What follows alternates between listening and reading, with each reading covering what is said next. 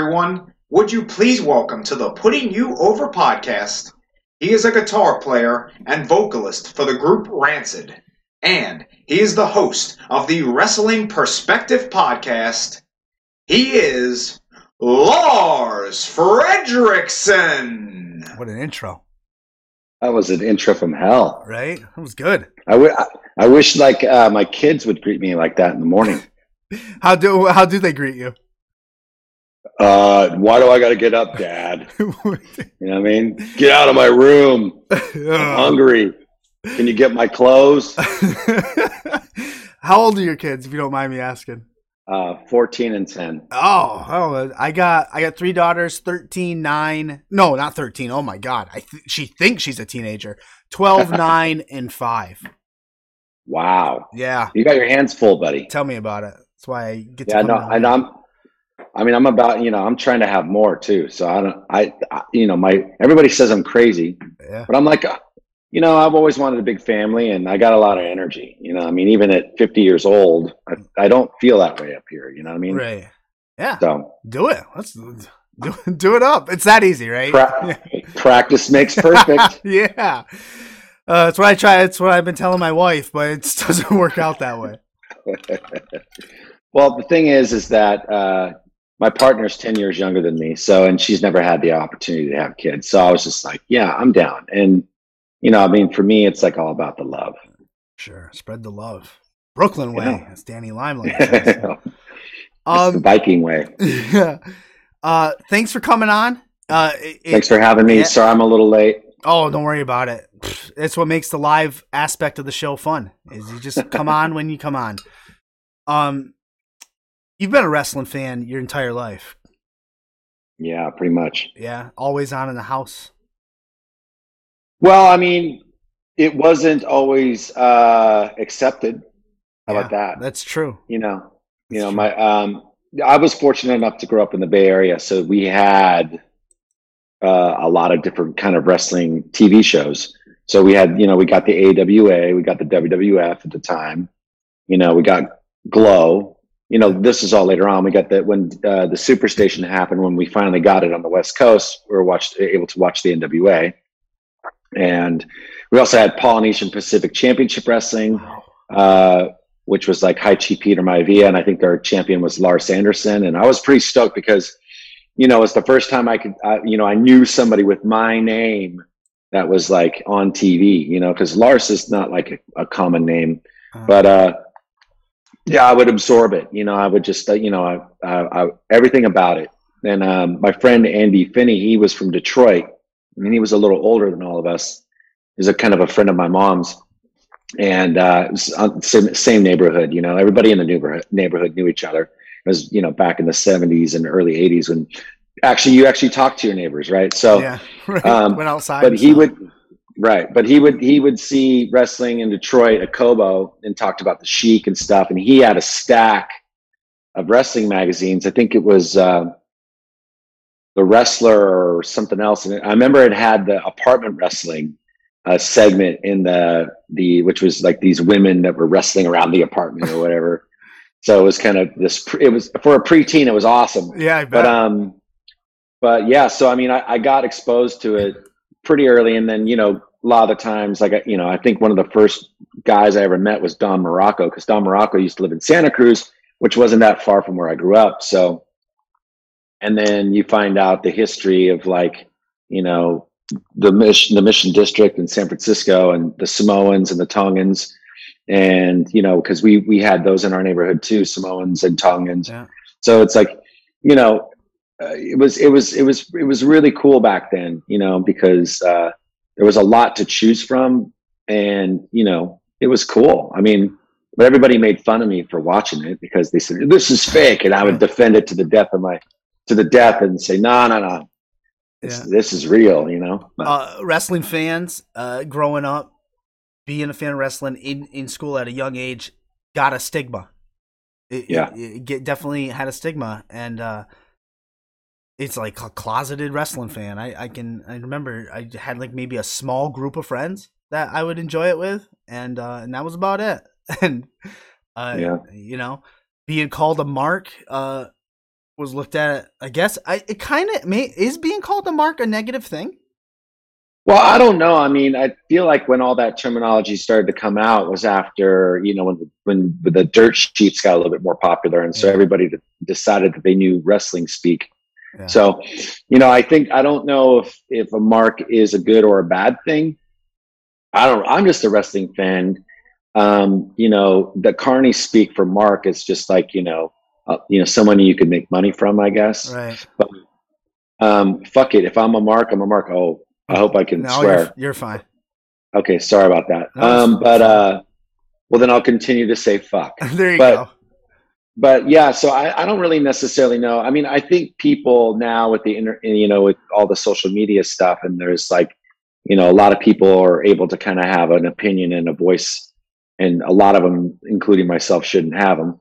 But uh, I feel I feel like uh, you know when you if it's if you're using a derogatory tor- term towards a wrestling fan, it's pretty stupid. You know what I mean? Yeah. It's like you know, it, it, seems like there's a competition, you know, about who knows the most, and it's like, who cares? How about just not knowing and waiting to see what unfolds in front on your TV screen? It's like, you know, for I, you know, like as you know, I have a lot of friends who are professional wrestlers, and like when this whole punk and um, uh, um, sorry, I'm, I'm I'm I'm going brain dead.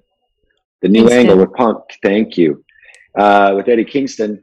Like I, you know, we, I was saying, this is some of the best shit I've seen in a while. Don't tell me what you know. Don't yeah. tell me anything because I want to be surprised, you know, and I and I want to be entertained. And I mean, that's why I love professional wrestling is because the entertainment value, you know what I mean? And there's so much to choose from now. It's like you can't, you know, there's not enough days in the week, you know, to catch up. No, there is not. My wife says it's on every day of the week, and I was like, yeah, it pretty much is. Um, yeah, that's interesting. Uh, we were just mentioning we were reading the notes for the AW media call for Full Gear, and someone asked the question: uh, Is Lio Rush and uh, Dante? Yes, Dante Martin.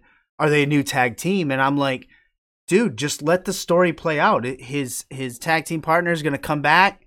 It, there's an arc there and uh, I don't think we get enough of that in today's product. We get it here and there, but not everywhere.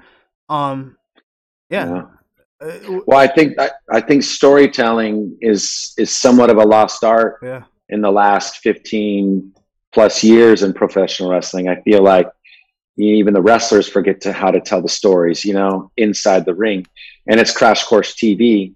You know, it's like three weeks you know, and that's the end of the angle at the pay per view. Right. At least that's you know somewhat of the WWE. But what I see AEW, GCW, some of these more independent um, companies, uh, like you look at the um, the Jimmy Lloyd G Raver thing oh. that's happened, and it was over a year basically, and you know it's like to build that kind of stuff and to to, to do it successfully you know it's still there like you know i feel like people and companies can do it. I mean, I think a lot of people are are are looking at, you know, is the attention span of of this age bracket going to last?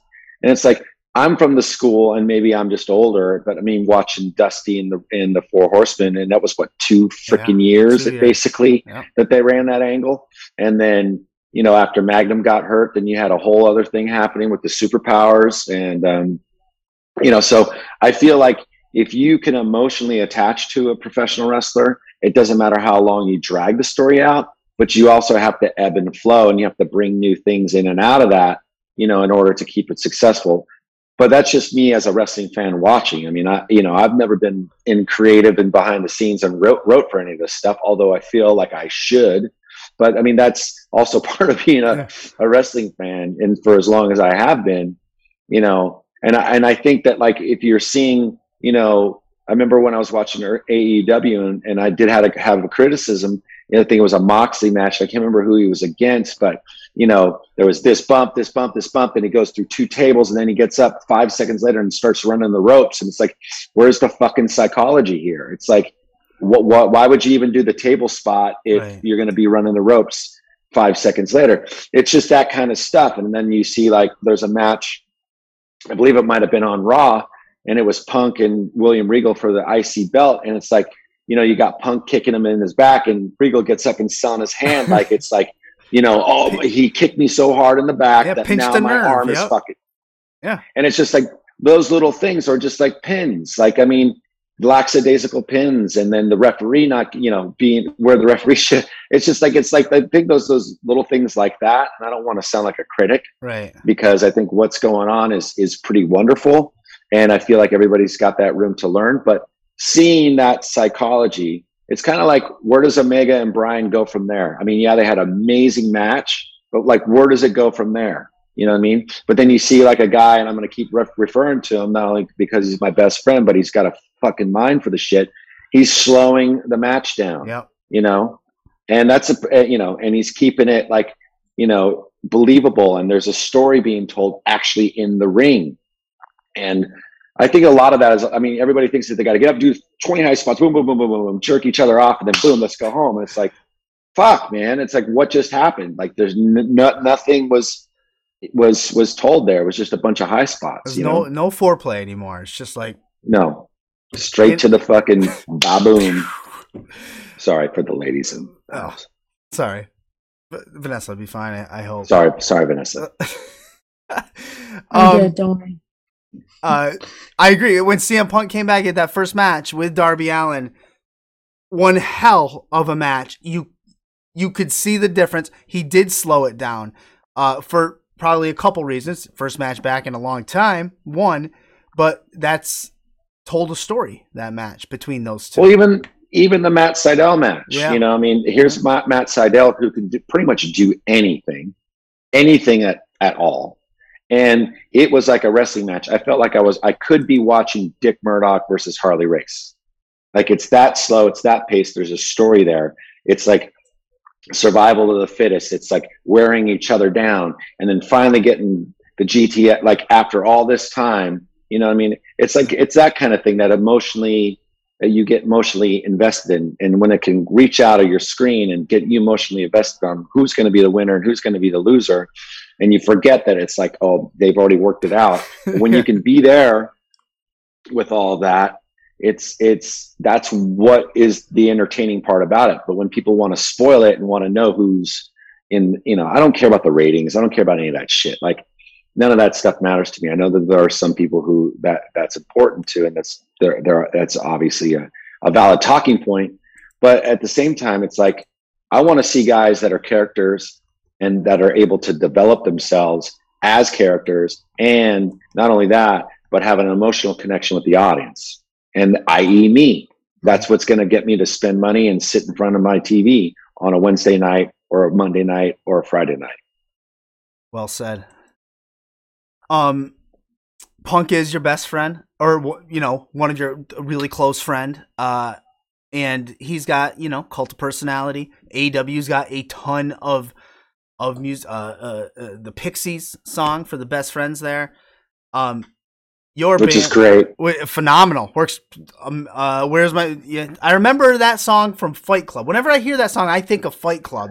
Uh, but now I'm slowly getting into Best Friends. Um, your song with Rancid, Ruby Soho, and then uh, Ruby Riot, now Ruby Soho herself. How did that even come about?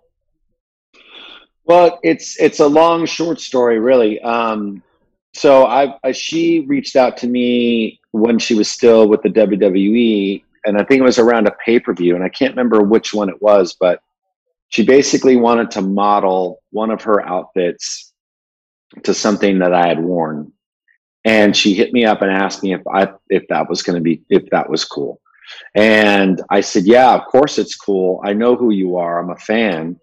Um, and I've always loved Ruby because I always thought she had a lot more grit than a lot of the rest of the girls.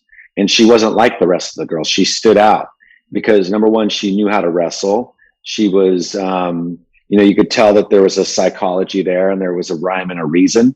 Um, but I didn't think because of that programming of that at that time, they weren't giving the women, you know, the opportunity to show what they really could do. But you, you can kind of tune in when you've been watching a while on who's got who's really talented and who's just you know a, a fitness model so and which is totally fine it's all about entertainment right but for me like as a professional wrestling fan i clue into more of that right so I always had an affinity from her for her. And when she asked me that, I was like, perfect.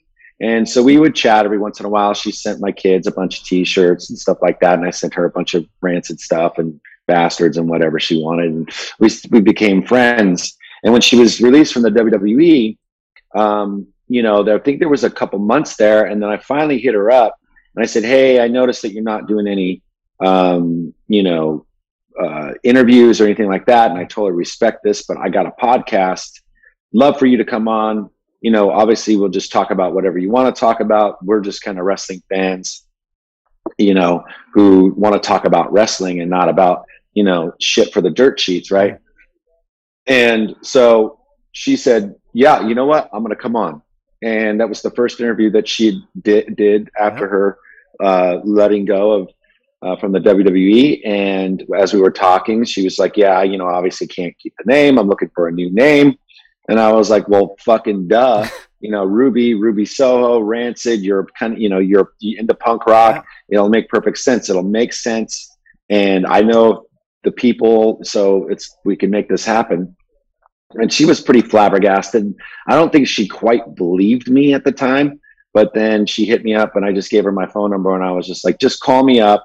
let's try to work it out. And then I was privy to, you know, she was letting me know the information about maybe what she might do and all these things. And with the song, like the name for her was a lot different than like the song, you know, because right. the song is now, you know, kind of it's an intellectual property, you know what I mean? Yep. And so is, you know, the name of the song, but it's, it, anyways. And I wanted to make it as easy as possible and still feel like everybody was being treated fair. And it went really easy because Tony is obviously, um, you know, actually we just uh, interviewed him on the Wrestling yeah. Perspective today, and you know he's a he's a fan. He knows you know what you know. I'm a fan. He's a fan. He was on the tape trading boards when I was on the tape trading boards. Oh it's like God.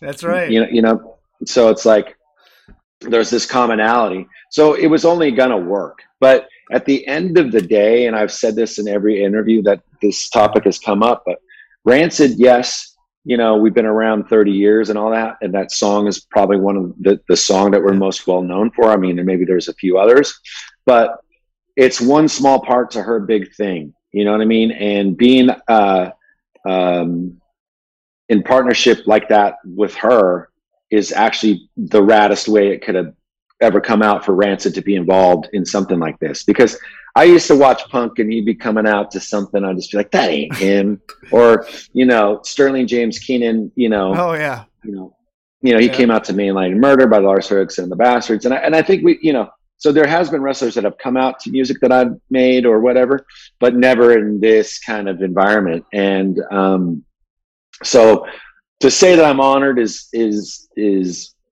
is, you know, I don't know. I mean, it's it's incredible because, you know, yeah. just hearing the song for the first time, and I got my family with me, and we're all watching it, and it was just pretty magical because my kids were kind of looking at me like, you know, is he is Dad really that cool? You know? right? Yes, I fucking am. You know what I mean? I make you make this ham sandwich. You know. Anyway, uh, would you would you like to make music for wrestlers? Well, you know, I, I, I have had opportunities in the past, but it's it's like either the um, I've got some things in store, you know what I mean, I, or coming up. Let's just say potential things, um, but I feel like it's got to be right for everybody, you know, right. because um, it's not like I'm trying to get you know you know rich or anything, but it would be nice to be you know accompanied with somebody that not only that you're a fan of, because I feel like I couldn't go. If Shawn Stasiak made a comeback, I'd be like, and they said write a song for Shawn, I'd be like, whoa, you know, and nothing against Shawn Stasiak, but like you understand, what I'm saying? Like, yeah. I, I, need to have if it's like an Eric Young, or uh, you know, um, I mean, the list can, can kind of go on. I don't really want to give any more away, but like, yeah. if I could do it like that, and if it's something that's more in my wheelhouse, and that's where I would start to do that before maybe I branched out and did other did other things. Like you know, I could see myself working like that, but I don't know if I necessarily want to be working for a wrestling company as a music guy. Yeah. You know, I, I'm I'm I'm kind of doing my own thing, and I think I'm doing okay. Yeah, you know, for sure. Um, I'm gonna mark out for a second. But one of my favorite, I, first I love the Rancid songs, but one of my favorite is uh, "Leaving Here," uh, which was a cover, and Yep. you recorded it with. Bastards. Thank you. Uh, and phenomenal song. And then Pearl Jam started covering it, and I was like, "Fuck, this is great." Anyways, off that, off that. Um, you mentioned tape trading. Were you hev- Yeah. heavily into that? Yeah, I was. I mean, that's one of the ways that you could get exposed Japan to stuff, companies yeah. like, especially, yeah, especially stuff from Japan or stuff that you'd never seen. You know, like some CWF stuff Yeah. or you know Florida stuff. You know, where you know you could get the whole angle of like you know Kevin Sullivan and you know. Uh, so it's it's like you could you could I remember and I forget his freaking name and I did this last time and I said I'm not going to forget his name but there was a, a gentleman on there. You'd pay ten bucks, and he would FedEx you something about that thick. And it was just his match listing. All those. And what you would do- Yeah, and I forget his freaking name. I think his and name's and it's so- Lynch. Uh, yes, Lynch. Yeah. I think it was Lynch. Yeah. So, because I knew Schneider, I knew Will, I knew you know Rob Naylor, guys like that. But like, and I would always be led to to to Lynch's um, thing. So I remember like, and there was another guy in Japan. Uh, Japan, I think he might have been in the service or something, but he was in the Southern California. I forget what's his name, but was, he was more of the the women's stuff down there. But um, long story short, like I used to go through the match listings or those things, and um, I would, uh, you know, gather the matches out, send twenty bucks, and then get a videotape back. I still have a lot of those those those videotapes, and um, a friend of mine, um, Will Helmick, he was good helmet on the on the on the the boards, and he took a lot of those Lynch tapes or and a lot of these other things that he had got and uh, burned them to, to DVD. And then when the DVD w- when the DVD thing started to happen, um, you know, it was like, uh, um, you know, it, it just it kind of opened up a whole different thing. You know what I mean? So, um, yeah, I mean, just getting that information, the stuff from Japan. That's how I saw, you know, a lot of the all Japan, the New Japan stuff, and you know, then the Big Japan, and a lot of the like the the IWA and a lot of the deathmatch stuff, and that's how I got it all for the first time. Um, I remember that. I remember trading tapes. I remember. I think I even remember picking out of a list of matches. Uh, kids today, my my kids have no idea, like nothing. No. They, they want something, they type it up. It's insane. Yeah, Oh man. So you're part of a wrestling podcast, like all of us Yeah. are. Wrestling Perspective podcast.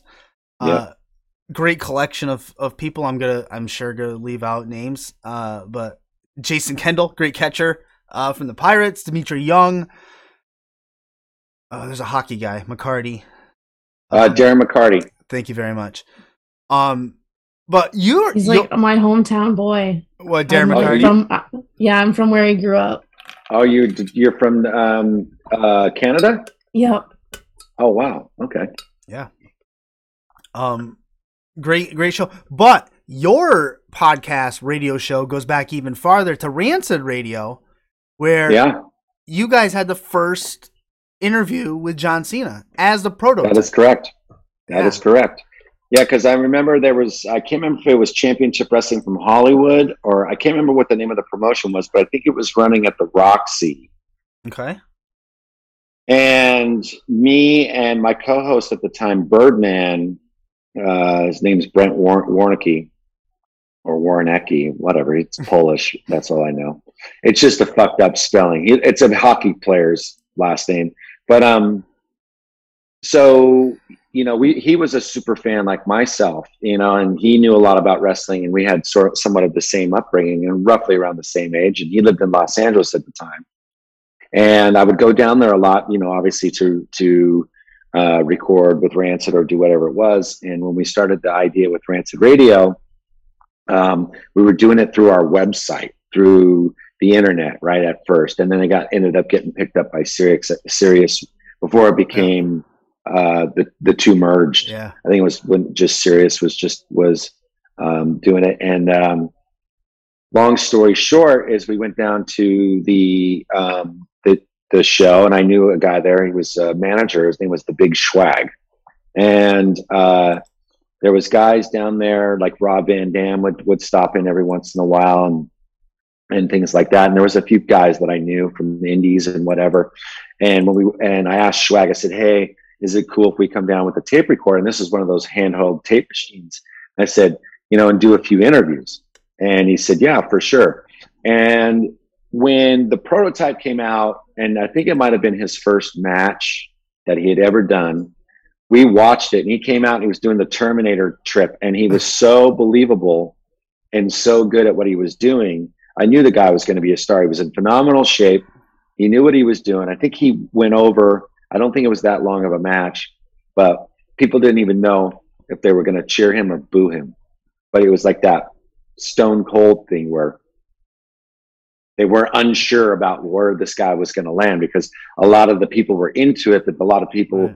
You know, because it was kind of a squash, didn't know how to, you know what I mean? Yeah. So I went up to him and I said, you know, hey, um, I don't know if, if, you'd be interested in it, but um, I would love to interview because I and I was telling and we called the Birdman the Birdman anyways Brent.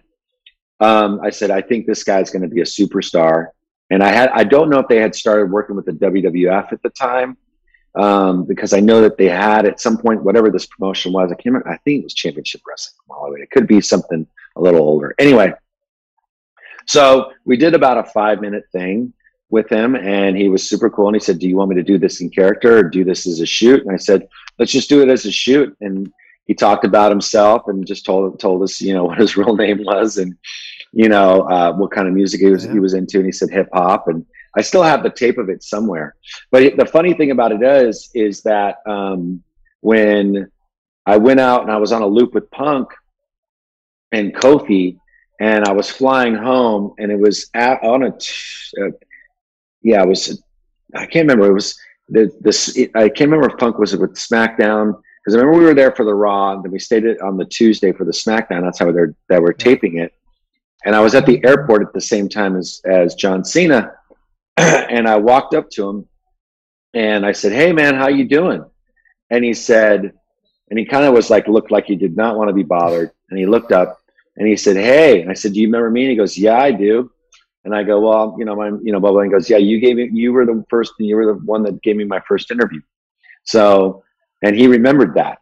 So that was kind of a pretty cool little moment, you know, that we had because obviously he's bigger than, you know, anybody right now yeah. As far as an actor. Well, him and Rocky anyway. yeah, that is great, man. That's awesome. Um, so you guys did, I, I, uh, I saw you guys on the Wrestling Perspective podcast had Tony Khan you taped yep. that today, or it com- it came out today? We taped that um, today, and it's going to come out, I think, tomorrow. Because I mean, we, we a lot of the times, you know, since I'm on the road, yeah. and now Petey Petey's got a job at the WWE now, and um, Darren during hockey season, you kind of can't bother him, and Dmitri and, and Jason you know, he he had some other stuff. He, there was a point where he was going to go start working for a ball team, and so he had to kind of pull out of things. You know, and said when when I can do it, I'll do it. Right. And and then Dmitri, you know, he was teaching high school ball, and I, you know, I think he's got some other stuff going on. So everybody joins when everybody can join. Right. So it's like, and that's kind of the rule. So if I can't be there, then the show goes on. If Darren can't be there, the show goes on. It's kind of the same thing. The only person that we cannot be there with is Dennis Farrell, who's basically like the producer and probably I would say the main host because he always starts off the interviews with the first question, and he's very intelligent and he's a great producer, and he really kind of keeps us all together and starts the flow. And um, a lot of the times gets gets a lot of the guests, you know. Yeah. Um. So we were talking before you came on, and we were talking AEW's Full Gear is this Saturday night. I think it's a stat card. It's gonna be four hours, so I probably will not make it through. um, yeah. but we were like, hey, maybe we should get Lars's perspective and and get a little preview on e- each of these matches, and okay. we'll run down the matches. You up for that? Let's do it. Are we going to start from the curtain jerker? Or are we are we going? Let's let's wait for the main event. let's work our way to the main event. You want? Well, we'll start right at the buy-in. They just announced uh, a, a buy-in matches, so we'll do that. We got uh, Nyla Rose and my favorite Jamie Hayter versus Thunder Mhm. Rosa and Hikaru Shida. But Thunder Rosa and, and Akira is going to go over for sure. I think it's going to be a good match, though. I think any match with Thunder Rosa in it is really good. Mm-hmm. I'm really surprised she hasn't, you know, uh, or maybe it hasn't happened yet, or maybe it's in. But I'm surprised she's not on the WWE. Honestly, I feel like, you know, sure her style and what she can do, and maybe it's better for her to be in an AEW and an NWA and do the indie stuff. Um, maybe that's just more congruent with her schedule. But I'm really quite surprised because she's an intense talent. Although I think they would totally kill her up there, Yeah. change her gimmick, and destroy whatever she built. So. Um, we've had her on the show twice. She was did have stuff with the WWE. They wanted her to be a ref. That's what they wanted. So you're right. They were going to destroy her. Well, I know that she worked with them as one of the Godfather's you know, friends, but Yeah. like, you know, I mean, I she's just such an incredible talent. I mean, you know, whatever whoever she steps in the ring with goes up a notch. She's like one of those types of wrestlers, and she hasn't been doing it for all that long. But I feel like she has a unique perspective, and the things that she can do in there are just definitely unbelievable. Yeah, for sure. All right, so we got Thunder Rosa and Shida going over. Up next, uh, tag team match: Pac and Cody Rhodes versus Yeah. Malachi Black and Andrade El Idolo. Well, I feel like just for the sake of storytelling, you got to put Malachi and Andrade over. Um, you know, because I, you know, Cody, if Cody goes over, I mean, I feel like they have they've had their moments with Cody, and I think he's a great wrestler. And you know, one of my favorite things that Cody ever did, one of my favorite gimmicks ever was the Stardust thing, right? Going way back, I actually got a painting commission. And it's my friend Hal Haney, and what he does is he does like these half faces. So half was gold dust, half was stardust nice. because I love that tag team, even though it lasted what three days or Yeah. three minutes or however.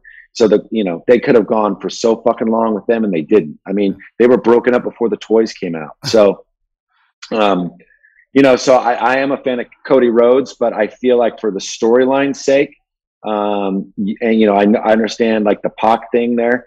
Um, I'm not super like. Uh, I don't really gravitate to to his thing. I understand that he's very talented, but it's not something that draws any heartstrings. I, I Malik out of the four, Malachi I would say is is probably some my favorite and somebody that I actually root for.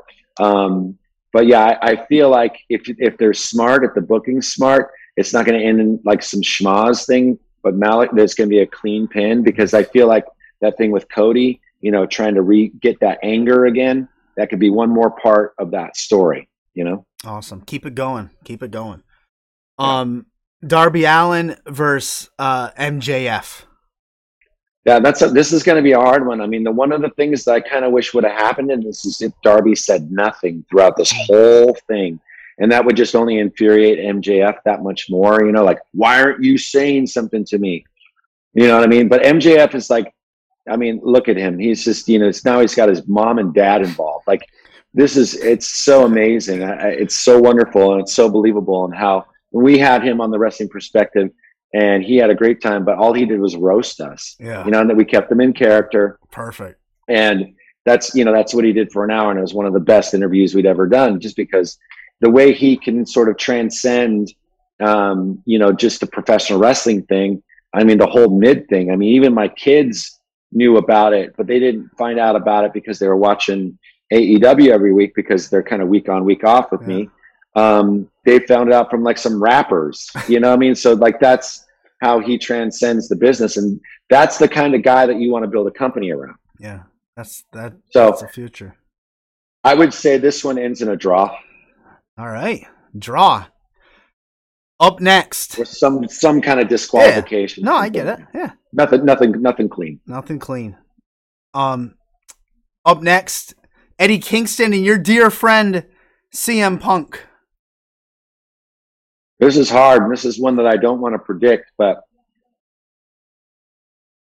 I don't think it's. I, I mean, this is tough. Yeah. I mean, I really can see this thing going and making money because this is like, excuse me, baby first, baby face versus baby face, basically. Pretty much, yep. That hardly ever works, and when it and when it does, it's like lightning in a bottle. You know, I think of um, Lawler and Dundee, you know, in Memphis, and then how that went down, and I think of Stone Cold and The Rock, and I think of even though they tried to make Stone Cold the heel, everybody was like, Nope. "We're not having it," you know. So, and even you know Hogan and The Rock that match, I mean, that was electrifying. You know, um, not to steal a catchphrase, but uh, yeah, this one has the potential to be huge. I think this can go on for a minute. I don't think it it should just end here. I think there's a lot more to the story about, you know, I think there's a way because, you know, it's been publicly expressed about Punk's mental health and how he was, you know, working like a dog. And then you have Eddie Kingston bringing light and attention to that aspect. And I feel like there's great, there's a, a there, it could be a great playoff of each other and that, that could end up being something really good um, to the point where you might see them. I mean, if I could write this, this would go on for six to eight months. But Wow. I don't think I, I'm going to be invited to that. no. But um, but I will say, I mean, I I I hope, I hope it's like a sixty. I don't know how long is it. Is it a sixty minute time? I don't know if there's Uh, if they. Doesn't say. I hope Uh-huh. it goes the distance. Whatever it does, I hope those two beat the shit out of each other, and it goes the difference. And we haven't settled it yet. And I hope they do something old school like that. Yeah, I I'm hoping that this story keeps going as well. Um, love both because the there's really not yeah i mean and there's really not a guy that can match punk on the mic skills maybe mjf right.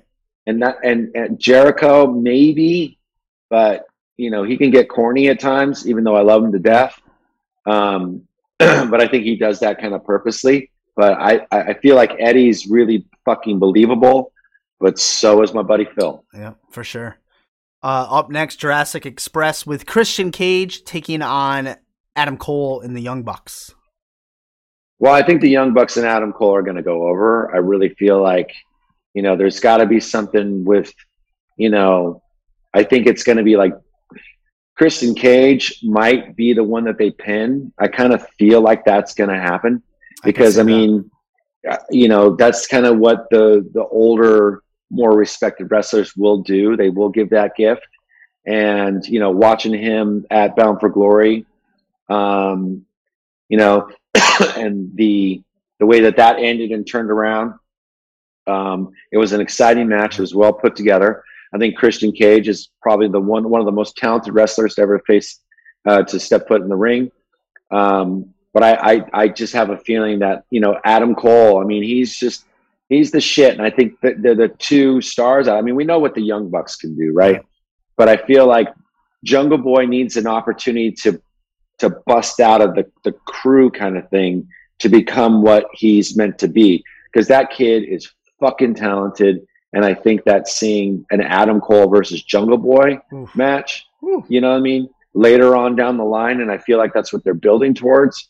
And I feel like that could be a cage match from hell. I could be, I feel like it could be really, really good, and I feel like it could be an, an evolution to Jungle Boy's character. Like he could get more, you know, because you know he's still a kid, right? Yep. So it's like Cody. In ten years, Cody's going to be, you know, he's going to be a lot bigger. He's going to be older. He's going to be wiser. He's going to be that much more big of a, of a star. And I feel like Jungle Boy's on that trajectory. Awesome. I agree. I want to see Jungle Boy uh, break out of the Jurassic Express. That's just me. Uh, Minneapolis street fight with the Inner Circle versus uh, uh, Page, Scorpio Sky, American Top Team. What you got? Well, you know, I mean, Dan Lambert is like unbelievable. I Mhm. mean, he's he's probably besides MJF the best heel they've got. Yeah, and it's like that- that's. I mean, and I don't know if that's a good thing or a bad thing, but I feel like you know just the way he can talk and his timing is impeccable. Um, I feel like Jericho. I feel like I kind of feel like the top team's going to go over.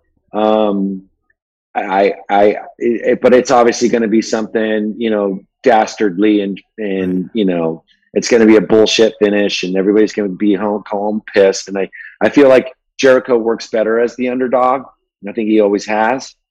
And I think that he always rises. He's like the cream of the crop, you know what I mean? So Mhm. I feel like he's like milk. The cream will rise to the top. And I feel like if you start him in a position as an underdog, uh, you it's just money.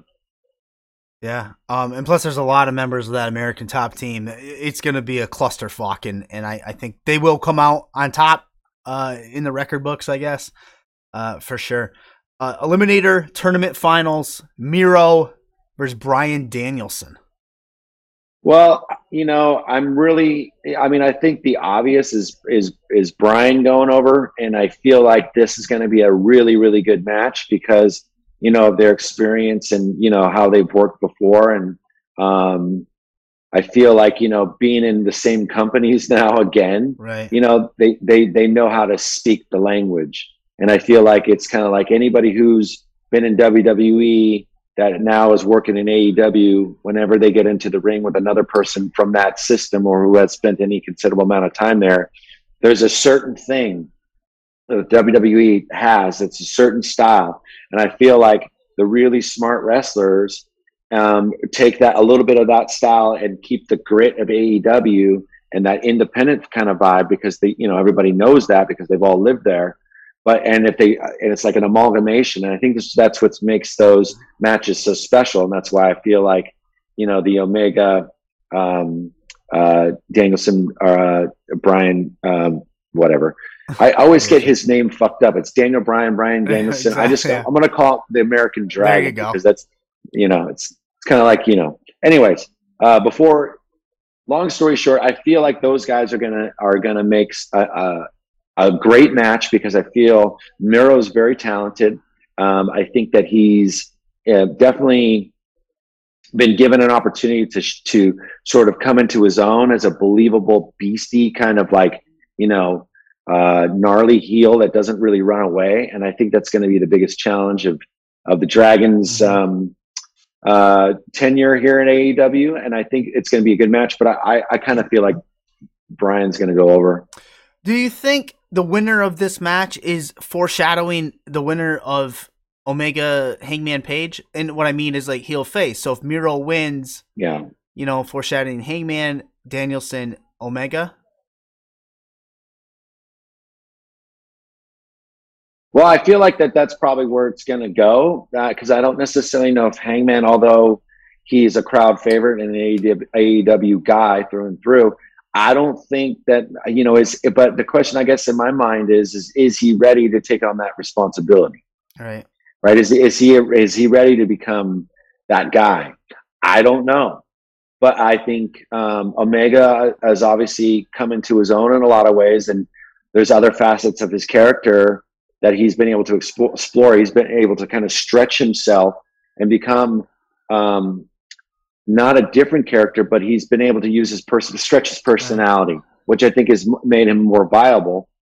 And he's a great fucking heel. He's a great wrestler, obviously. I wish he would sell a little bit better, but that's just my own personal opinion. Yeah. Um, but I think the more, I think what's going to be more interesting is is part two. But my then my question is, well, how are they going to top what they did? Right. you know and it's going to take a lot unless they slow it down and it becomes um, more of a mat game i don't know the, the only way that i feel like you know i feel like you know a lot of the way that these matches go there's not a lot of room there, you know there, the ceiling is you're right there and there's no it's going to be it's there's there hasn't been something yet that's been so inventive that's going to break through that ceiling. You know what i mean? I feel like it's kind of like peaked a little bit especially with that kind of style. And if you think about those guys and i'm talking about like punk samoa joe Yeah. dragon uh, amazing red you know guys like Petey williams these types of guys who brought this style in that sort of blew it all up and kind of sort of they were like the ramones. They came and changed rock and roll right? So it's like they kind of did that, but that was also so long ago. And and I think everybody's trying to do that thing that, but it was already done by these guys who no one does it better than them, Right. right? But if they're going to be the ones to take it to the next level, what does that look like? And then, but then you get, see guys like Ninja Mack and GCW who is doing like insane stuff exactly. Stuff I've never doing seen. Oh my god, it's nuts what the, this guy's doing, and he's innovating, and it's like that's the only way that I could see it, kind of like. You know, if one of if those guys took that kind of thing and made it and incorporated it into what they're doing, I'm not saying it's boring or it's been played out. I just say that it's like it's a certain style that that I feel will always be there. But since they're kind of the dudes that kind of did it, Right. like you know, as a musician, you're always wanting to push yourself and do different things, and and it's really easy to stay in in the safety zone, right? And you always want to kind of move out of stuff and try different things. And me, it was about like joining other bands and you know doing other kinds of shit or whatever but I would take that thing and bring it back to Rancid or to whoever I was recording with or playing with at that time, and I would take that knowledge and bring it in there and then elevate that or try to elevate that. And I feel like there, we're talking about two guys that bring something to elevate, and they've elevated each other. They had a five star fucking match, Yeah. but what do you do to top that? Where do you go? That's my question. We're gonna find out, suppose. So who? I Do you, so all right. So hold on. Okay. So who do you got? Omega or Hangman? I think it's going to be Omega, and I think it's going to be uh, um, uh, uh, Bryan and Omega. You know, it has to be. I don't think unless it's unless it's Bryan and Hangman, which would be fuck. I mean, that would be pretty beautiful too. Yeah. I mean, that would be the most unexpected, and it would. But then you're in a babyface, babyface kind of thing again. Yeah. And so then who plays what role? And we're already kind of seeing a babyface versus babyface with, you know, Punk and Eddie Kingston. So I don't know, is that too much? You know, you get what I'm saying? Yeah. So It's gonna be interesting. but I don't really Yeah. but honestly, I don't really I don't really want to know. Yeah. I really honestly don't. I, I'm more happy to to watch it unfold and be surprised, you know? Lucha Bros and FTR tag championship match. Oh man, I think it's going to be FTR. Me too. I really One of my- honestly do. I love Um, those guys. I think the Lucha Brothers are incredible. Of course, I think they're wonderful. I, I thought that match um, when they took the belts was incredible against. Um, uh, yeah, this is the problem: hitting the head too many times. Who did they win the belts from? Uh, Young Bucks. Yeah. Thank you, Young Bucks. So she's that match was was Vanessa's awesome. She's Yeah, coming right? in. But um, yeah. So yeah, it's it's pretty cool. And then I guess we'll end with the women's match. Britt Okay. Baker, DMD versus Tay Yep. Conti. Ooh, Ooh, uh, gonna be Britt all the way, one hundred percent. I agree. I agree. Awesome. Well, uh, first of all, thanks for for doing that with us. We've never done it with anyone, but I thought Wrestling Perspective podcast. We got a pay per view coming up. Let's grab your perspective. Why not? Right? Right. Yeah. Well, cool. Thank you Yeah. very much. I appreciate it. Um, Lars, what we do at the end of every show is I'm going to give you the mic now. We've been dropping the links in the chat. You can put over anything you want. Wrestling perspective, plug anything, bury anyone, talk about your solo EP, which is phenomenal, by the way. So people should check that out. But the floor is yours, my friend. Well, you know, I got the new solo EP dropping on the 26th of November. Um, I'm super excited about it. It's six songs. I sort of revisited a couple covers, and I'm, uh, you know, did a couple videos. The last video comes out pretty soon for Skunks. Um, I'm on, obviously on the Wrestling Perspective podcast, and you know, um, on FITE TV, and I think there's a YouTube ch- tube channel and a Twitch um, channel as well. Um, on Instagram, I'm I'm just Lars. For anything with a blue check on on social media is me. I don't really fuck with Facebook because I just think it's it's toxic and it's stupid. And um, let's see, uh, what else am I doing? Oh, I um, that, that yeah, I don't know. I mean, I don't want to bury anybody. No? You know what I mean? It's like no. I mean, I'm trying to think if there's any assholes that I that I can remember. Well, not, I, there is one asshole, but I, I, don't, I don't want to talk shit about him. But um, let's see. Uh, that's all I really have, man. I mean, I'm just stoked, and thanks for taking your time Yeah. out for me, and thanks for Vanessa for putting this this together. I know I've been sort of uh, hard to nail down, and I'm sorry once again I was late. Hey, that's fine. Thank you for giving us your time. Thank your family for giving us the time. And uh, we'll see you soon, man. All right, awesome. Thank you. Yeah. Take care. Peace. Bye. Bye. Great, great stuff.